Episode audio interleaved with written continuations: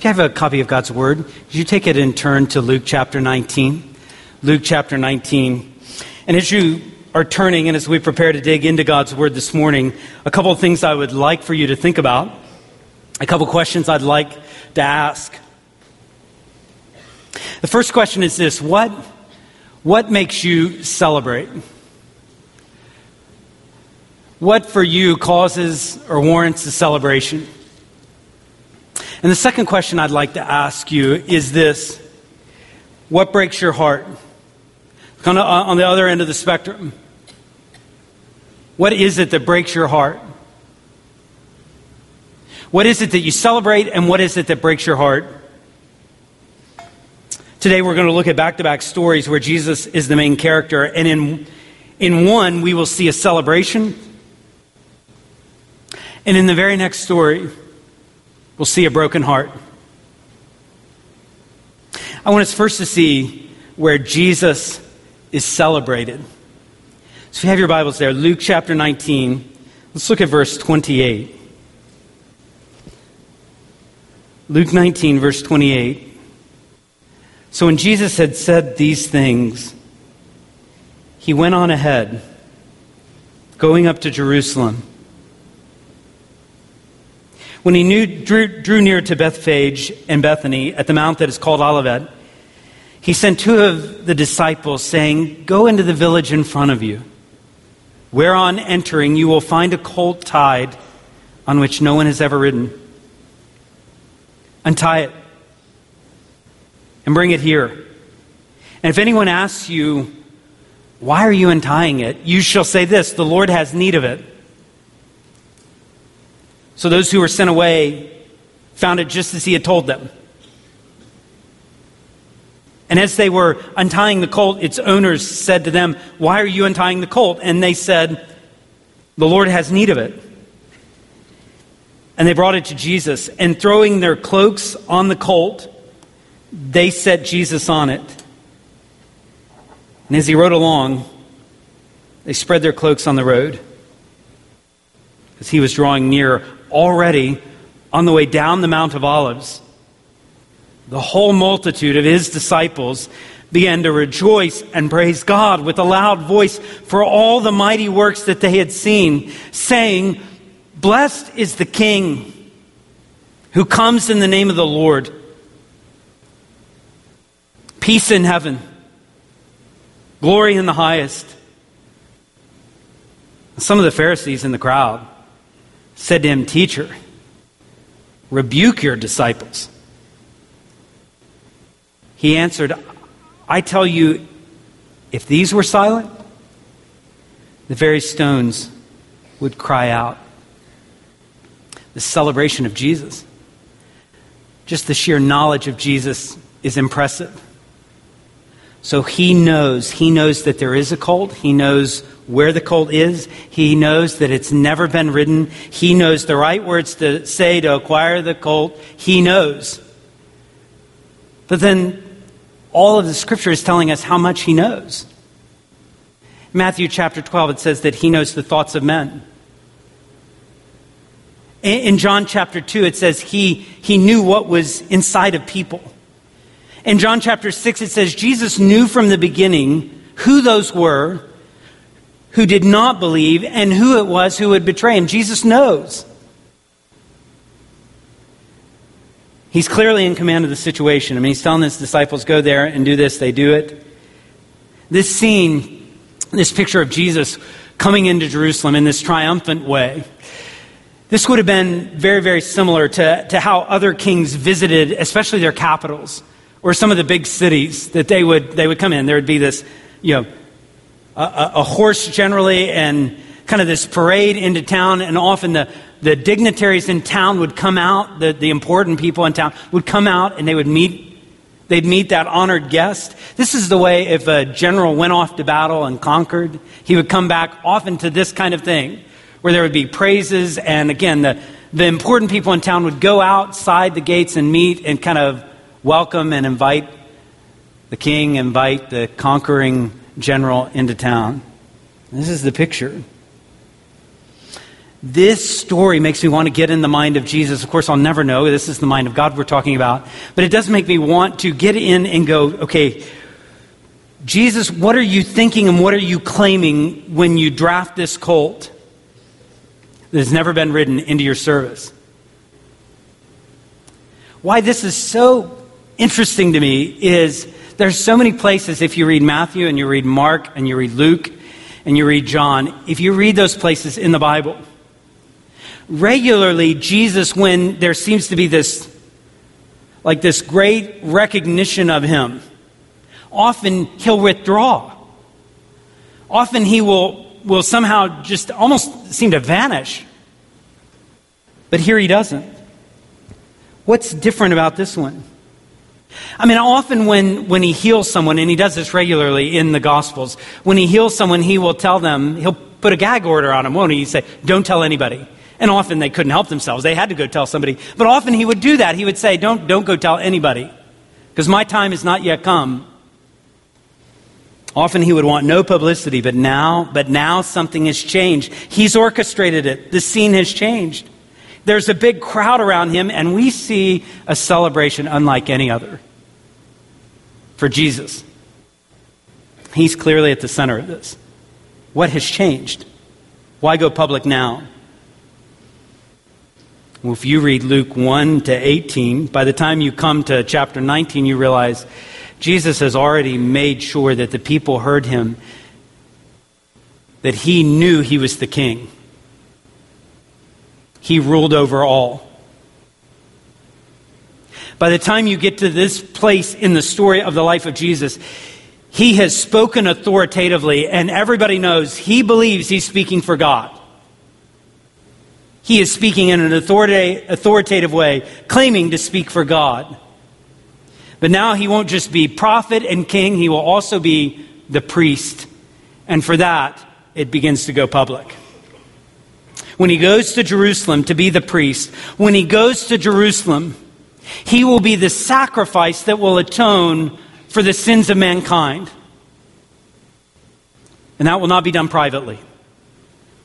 When he goes to Jerusalem, he will stand in as a substitute for sinners. He will be the Lamb of God who takes away the sin of the world.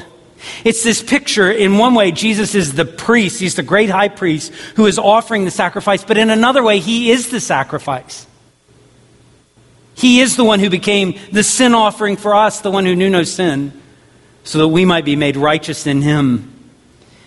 Jesus will not go to Jerusalem only to be assassinated in some dark alley in a corner somewhere where nobody pays attention. He will go in very publicly to Jerusalem. He will teach every single day in the temple courts so that all will know exactly that he's claiming to be prophet and he's claiming to be priest. He's claiming to be king. His work will be highly public and unmistakable, and the whole Jewish nation will be meant to put their eyes on him. And it's interesting the timing. Again, he's orchestrated this. The timing of this particular entry into Jerusalem. Do you know what feast they were getting ready to celebrate? The Feast of Passover. So you can imagine Jesus wasn't the only one headed to Jerusalem at this time. So people are going to Jerusalem with this on their mind Passover. That at one point in time, God had saved the people of Israel and rescued them and judged their enemies. And he had done so because blood had been shed by an innocent animal. So, in their mind of everybody approaching Jerusalem is rescue and deliverance has come from God because blood was shed. And this is the message Jesus is making so clear. They will not be able, the people in Jerusalem are not going to be able to bypass Jesus. He's going to go in publicly. We sing songs like Behold, I mean, the word means look. Behold the man on the cross. My sin upon his shoulders. Look at it. He's not hiding. Or see from his head, his hands, his feet, sorrow and love mingled as it flows down. This will not be, this will not be hidden. Jesus goes very, very public. I believe with all my heart that as Jesus orchestrated this whole scene, he had a piece of scripture in his mind. So maybe we forget Jesus really, really knew the Bible well. He really knew the first 39 books of our Bible, the Old Testament, really, really well. And so I think on his mind that day was Zechariah 9 9, which says, Rejoice greatly, O daughter of Zion. Shout aloud, O daughter of Jerusalem. Behold, your king is coming to you. He's righteous. He has salvation. He's humble. He's mounted on a donkey, on a colt, the foal of a donkey. Your king's coming. He's coming to you. Don't miss it. It's unmistakable. It's public. So we don't know 100% of what was going through Jesus' mind, but I'm positive this scripture was as he enters into Jerusalem. But what, what must have been going on in the mind of the crowd at this scene of celebration? So Matthew, Mark, Luke, and John all record what we call now the triumphal entry or Palm Sunday. They all record it. And they all record this sentence being said by those that were present that day, by the multitude, the crowd, the followers of Jesus. And the words were this they said, Blessed is the King who comes in the name of the Lord. So, just so you know, they're not making that up. So when, when they say that, when the whole crowd begins to say it, I think actually they might be singing it because it comes from Psalm 118. And if you know, the Psalms are the, the songbook. This is what the Hebrews would sing. And so interesting the day that Jesus comes to save, comes to rescue, they recognize and they pull from this psalm, and maybe they're all singing it, I don't know, or maybe they're all shouting it. Blessed is the one, blessed is the King who comes in the name of the Lord. So it made me want to go, okay, if they're all quoting this psalm, what does this psalm say? What else does it say? What's the context of this psalm? And so, Psalm 118, and, and I'll just read a few verses of it. So imagine Jesus descending the Mount of Olives, going to the gate of Jerusalem. And here we hear the Psalm 118 Open to me the gates of righteousness, that I may enter through them and give thanks to the Lord. This is the gate of the Lord and so the righteous shall enter it. I thank you that you have answered me and have become my salvation. And then this certainly would characterize the ministry of Jesus that the stone that the builders rejected has become the cornerstone, and this is the Lord's doing.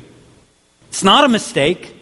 It's not a horrible accident. It's the Lord's doing. It's marvelous in our eyes. This is the day that the Lord has made. Let us rejoice and be glad in it. Save us, we pray, O Lord. O Lord, we pray, give us success. Blessed is he, and here it is. Blessed is he. The one who comes in the name of the Lord. We bless you from the house of the Lord. You see why they're singing that song? Why that is what all the crowd is saying. And, and then we read in verse 27 the Lord is God, and he has made his light to shine upon us.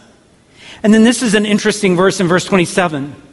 They say, bind the festal sacrifice. So bind the, the sacrifice for the feast. Bind him to the altar because you're my God, and I'll give thanks to you. You are my God. I will extol you. So they go and they, they grab this psalm and they begin singing it and saying it, and it begins to be an echo. Blessed is the King who comes. He's coming. So if you read a couple chapters over, the response to Jesus in Jerusalem will be awful. But on this day, it was right. On this day, it all was right. On this day, it was right that he be recognized. This was the appropriate response to Jesus. It was right for them to enjoy him being the king. It was right for the people. This was not a day, not a day to hold back. Do you, do you see, even when, even when the Pharisees come to Jesus at, at, the, at the last portion of the verses I read and said, Jesus, you need to tell your disciples to just be quiet, rebuke them. I mean, of all the gall, the Pharisees are telling Jesus what to do. They're giving him orders. And he says, No, no, no. On this day, on this day, if they were to shut up, the rocks would cry out. This is a day where, where I will be praised. I will be recognized as king. And what they were doing was right. It was right that every human being should praise Jesus. It was right that everyone should sing to Jesus. It was right on that day that, that everyone should make a big deal of Jesus. I have, I have zero patience. I have zero time for how much our culture glorifies and magnifies celebrities. And you watch how just because someone can play a sport really well, or sing really well, or act really well, or just be a reality TV star really well, whatever that means. We, we, we recognize them. We want to know all about their lives. And in essence, we, we sometimes realize it doesn't matter. I shouldn't care about them. It has no bearing on my life, but this is, this is not that. This is not that. When the king comes to town, when Jesus comes in this way, all eyes should have been on him. They're totally right in saying, Blessed is the King. Totally right in enjoying that moment. At the beginning, I asked you to think about what, what do you celebrate? What, what, what is it? I know in our family we'll celebrate birthdays because people matter to us and it's a way of marking off a, a special day to us celebrate anniversaries. Again, people matter to us. The family will celebrate holidays, and whether it be you know, religious in nature or whether it be uh, something about our country, we'll celebrate those days and recognize those days. Oh, there's a, there's a ton of other things we celebrate, right? We, we do celebrate sports, and we, we do celebrate uh, wonderful art being made. We do celebrate a person being born. We do celebrate when someone's been away for a long time and they've come home. We do celebrate someone getting engaged. We, we do celebrate someone getting married. We celebrate someone's heroic act, someone being brave. We celebrate that. We celebrate when someone has this achievement academically. We, we, we recognize that. We say, this is important. All of these promote scenes of celebration. I just want to pause one moment when we have just read of the King of the universe being celebrated. Do we? Do we have any place in our life? Is there any place we could go to in the last seven days, the last four weeks, the last 12 months, where we could say, I regularly celebrate the King? Maybe you're more introverted in personality and you say, I, am actually not one to really, you know, kind of hype up. You're not going to find me out on the, the sidewalk singing a song to Jesus. I, it's just not, not my style. Others may, not me. Fair enough. Fair enough. But is there any time where your heart's so moved? Where you, you really don't even know the words to say how grateful you are that the King of the universe knows your name that the King of the universe has come for you, that the King of the world has saved you? Is there any time where you find yourself, okay, maybe it's not in public, but in private, or, or maybe it's in, in your car where you find yourself worshiping the Lord? Is there any time even where your posture reflects that, where maybe hands go up or you you, you get on your knees before the Lord and say, I, I, I don't know what to do with amazing love like this? But I think somewhere the needle of our heart ought to move to celebrate who Jesus is. This is God in flesh come for us. This is God made real, that we would not be distant from Him, but that we would be close to Him. Do we recognize this? Do we celebrate? Do we acknowledge that He's our King? And the fact that He's the King, sometimes we have to remind ourselves of what that means because him being the king is kind of, a, of the 100% variety. It's not as if we go through a buffet line and we get to pick some aspects of him being king that we like, some we could eh, do without. So we like that he is the protector king. And we love that he's the provider king. But when it comes to actually the allegiance that we should have, the devotion to the king, when it comes to actually, well, if he is the king, it means we do what he says. Ah, not so much. I think I'll just take the protector, provider kind of king. But actually, we don't get to do that. We don't get to pick and choose. I think this crowd had a tidal wave of hope kind of flooding on there. Undoubtedly, they, they, were, they were doing the right thing. Blessed is the King who comes in the name of the Lord. They were doing the right thing, and likely they didn't even know half of what was going to happen. I, I, wonder if their celebration might have been different if they knew the events of the next week.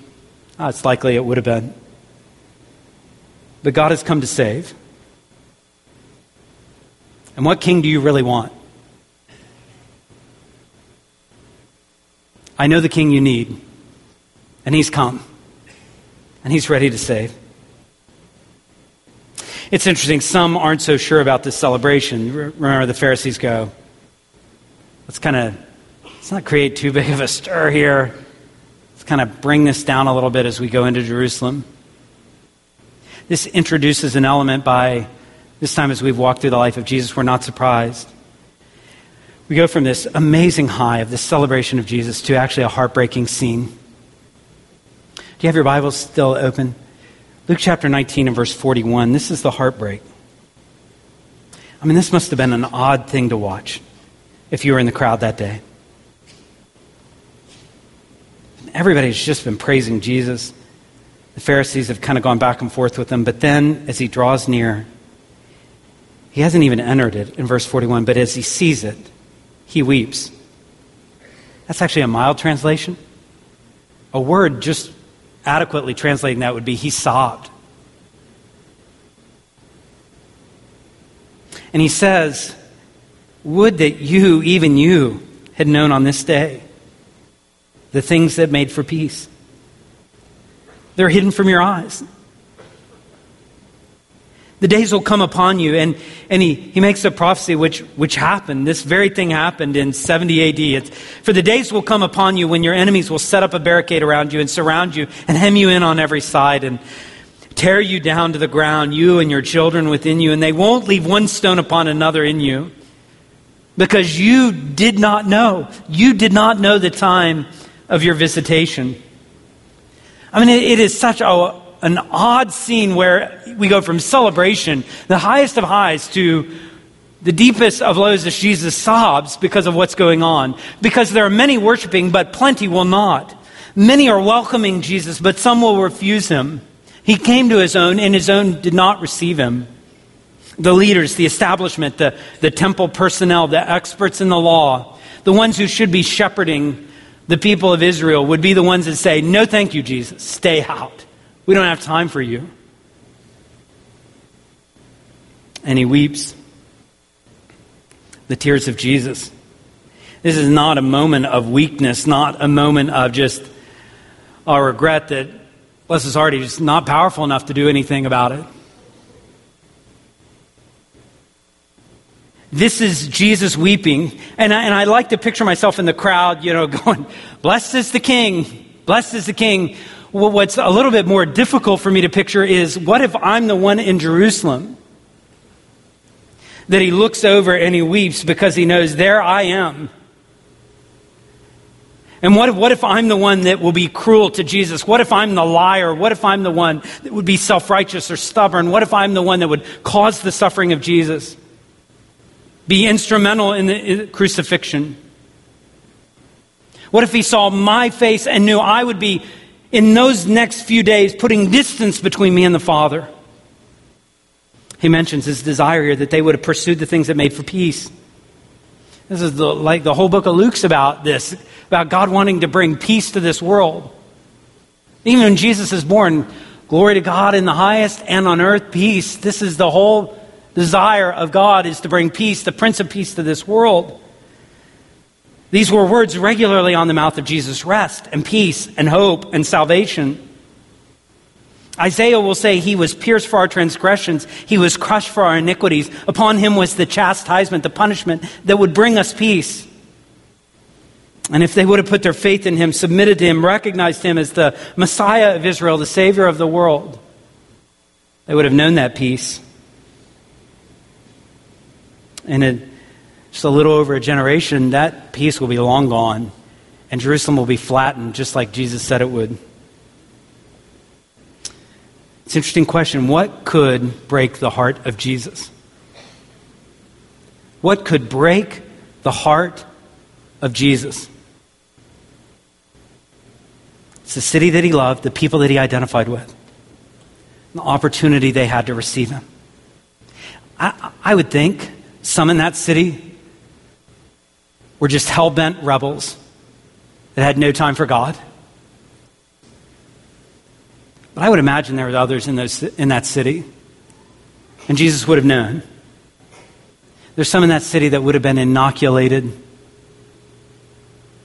I mean, they would have been to synagogue, they would have known all about Moses, just like you know a lot about the Bible, you know a lot about church. Just enough to like make you think you're okay, but never really any encounter with Jesus. Some certainly had to be in that group. Another Passover will come, another time, another teacher, another rabbi. Could you imagine there were some that would be in that temple that week? That would walk by Jesus as he was teaching, as he was telling them that he had come from the Father, and they would, they just would be too distracted. Much like you might be. You got things on your mind. You got things on your mind today. Jesus has come in power. But there is that, like, ah, you're working toward retirement, and there is the 401k, and there is the kids' soccer, and there is the this, and there's the chores, and the car, and I got to get the house thing, and the this, and the that, and it goes on and on and on. And could it be that Jesus walked right by the people, and they were totally distracted? And Jesus didn't seem to figure into any of their relationship issues or you know, the things that really mattered that day to them. I wonder, Jesus uses this term, they don't have a full appreciation. And what he says is the time of visitation. What does that mean? What does that even mean? What does it mean when God visits? I can tell you what it means in many places in Scripture. It means that it either comes in wrath or mercy or both. He comes to judge, he comes to save, and sometimes that is simultaneously. So, the time of visitation, when God has drawn close, a, a, special season of visitation, when it becomes clear that God had come close, and that's exactly what was going to happen for Jerusalem. God Himself was coming close, and they missed their time. And this is what this is what burdens my heart this morning: is that you not miss your time if God is drawing close to you. Because there are those there, those seasons where God is kind enough to open your eyes and your heart's just stirred God may have brought you to this church. I mean, God may have brought you to this country to give you a hearing about this man named Jesus. And so here you are, and maybe even at this time your heart's been stirred and you're asking questions, and it seems like your conscience is unusually sensitive, and things that never bothered you are actually bothering you. And there's questions that you never used to be interested, but today you're interested in. And what is that? I, I would have to say, I think that's God visiting you. It, it, may seem that, that there's just a step right now between you and God, between you and salvation. What do you do? What do you do in this moment? What you don't do is close your heart. What you do is you turn to the Lord, you trust Him, you ask, you seek, you knock, you run to Him. You don't miss it. You don't miss it. I don't know that we're promised another visitation from the Lord. I can't make that promise to any of you. But if the Lord is working, call on Him this morning. Put your faith in Him. Put your trust in Him. See Him for who He is. And, and you may say, Curtis, I don't even have any of this Christianity stuff figured out. I, I, I don't know. And I, I've made a mess of my life and I don't know. Why don't you just take the first couple steps that you know you can take? Maybe that's talking to the friend that brought you. Maybe that's talking to a pastor afterwards. Why don't you take one step? Because if God's visiting you, this is not the time to just kind of turn it off and walk out of the room. It's not the time for that. I have to explain something that's going to happen in just a moment. What Christians have done for many years is there's been a, a special way we declare our allegiance to Jesus, our trust in Him. And It's not one we made up, it's one that the Lord gave us. The way we do it at our church is we will pass trays, and they'll have a symbol, and, and it'll be bread. It'll be like a cracker, and, and it'll be broken to remind us that the Lord's body was broken for us. Then we'll pass trays around with cups of juice, and that will remind us that it was the Lord's blood that was shed for us. And we'll take it together and we'll remind ourselves of the grief of the Lord, that it was our sin that put him on the cross. But we will also remind ourselves of the celebration. Blessed is the one who came in the name of the Lord. Blessed is the King. And he's not suffering, he is reigning. For all those who have trusted in Jesus, those who have repented of their sin, those who aren't harboring secret, unconfessed sin, but are putting it all out there saying, Lord, forgive me. I invite you. And that tray is passed. You, you take that. You take it with our church family. If that is not you, that, Curtis, I, I, don't know what I believe in. I'm not sure what I'm trusting in, but it's not, I'm, I'm not there yet. Then it won't be a problem. You feel free to pass the tray. But I would ask you, I would ask you to consider is this the day where God visits you? Maybe you were not even expecting it, but God has like done something in your heart that made you alive. Maybe today is where you say some of those first words to Jesus, words that I know He'd love to hear. Dear God, I know that I'm a sinner. I know that I've rebelled. I know I don't deserve to be accepted by you. I know I'm guilty and I need forgiveness. Maybe today's the day where the Lord has visited you and you say, Thank you. I believe you sent your son to die for me. I, I don't have it all figured out. And I believe that he has risen from the dead to give me something new, a new life. Forgive me. Change me. Maybe that's your starting point today. And if you pray, trust in Christ, tell someone about it. Tell someone about it.